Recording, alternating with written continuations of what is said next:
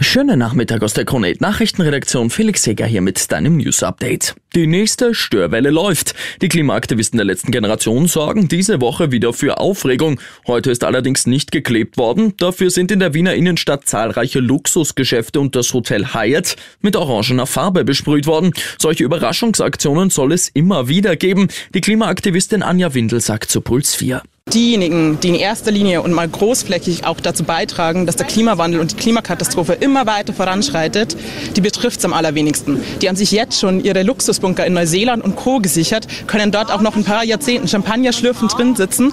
Und diejenigen von der Gesellschaft, die es wirklich trifft, die werden einfach im Stich gelassen.